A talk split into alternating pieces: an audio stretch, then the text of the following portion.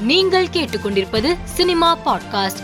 விஜய் தேவரகொண்டா சமீபத்தில் அளித்துள்ள பேட்டியில் தனக்கு குடிப்பழக்கம் உள்ளதாகவும் ஒரு பிறந்தநாள் விழா விருந்துக்கு சென்று நன்றாக குடித்துவிட்டு வந்து காலையில் போதை குறையாமலேயே எழுந்து படப்பிடிப்புக்கு சென்றதாகவும் கூறினார்.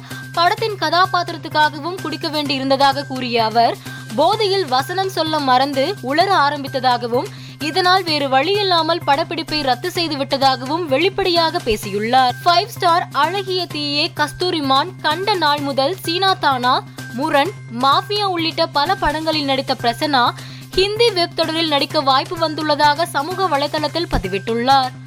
Gentleman Indian Kadhalan Jeans Sivaji Enthiran two point O உள்ளிட்ட படங்களை இயக்கியதன் மூலம் சினிமாவின் பிரம்மாண்ட இயக்குனர் என்று பெயர் பெற்றவர் இயக்குனர் சங்கர். இவருக்கு முன்னணி பல்கலைக்கழகமான வேல்ஸ் நிறுவனம் கௌரவ டாக்டர் பட்டம் வழங்க உள்ளதாக கூறப்படுகிறது.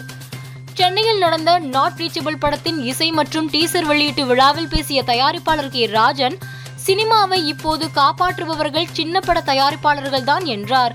பெரிய தயாரிப்பாளர்கள் நடிகர்கள் சினிமாவை வைத்து பிழைக்கிறார்கள் ஆனால் வாழ வைப்பதில்லை என்று ஆவேசமாக பேசியுள்ளார் கே. ராஜன். இயக்குனர் மடோன் அஸ்வின் இயக்கத்தில் சிவகார்த்திகேயன் நடிக்கும் மாவீரன் திரைப்படத்தில் கதாநாயகியாக அதித்தி சங்கர் இணைந்துள்ளார். தனியார் நிகழ்ச்சி ஒன்றில் கலந்து கொண்ட இயக்குனர் லோகேஷ் கனகராஜ் ரசிகர்களிடம் விஜய் அடுத்து நடிக்கவிருக்கும் தளபதி அறுபத்தி ஏழு படம் பற்றி எதுவும் கேட்காதீர்கள் என்றும் அதன் அப்டேட் தாமதமாகவே வெளியாகும் எனவும் தெரிவித்தார். இந்த வீடியோ சமூக வலைதளத்தில் வைரலாகி வருகிறது. இயக்குனர் சீனு ராமசாமியின் மாமனிதன் திரைப்படம் டோக்கியோவில் நடைபெற்ற திரைப்பட விழாவில் சிறந்த ஆசிய திரைப்படம் எனும் கோல்டன் விருதினை பெற்றுள்ளது. மேலும் செய்திகளுக்கு மாலை மலர் பாட்காஸ்டை பாருங்கள்.